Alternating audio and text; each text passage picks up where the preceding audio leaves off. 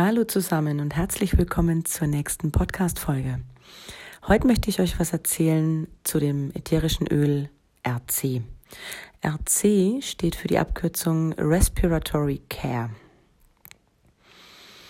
Und RC kann dich super dabei unterstützen, tief durchzuatmen, kann deine Atemwege unterstützend stärken. Du kannst es kalt vernebeln in einem Diffusor und das somit quasi in deinem Raum einatmen.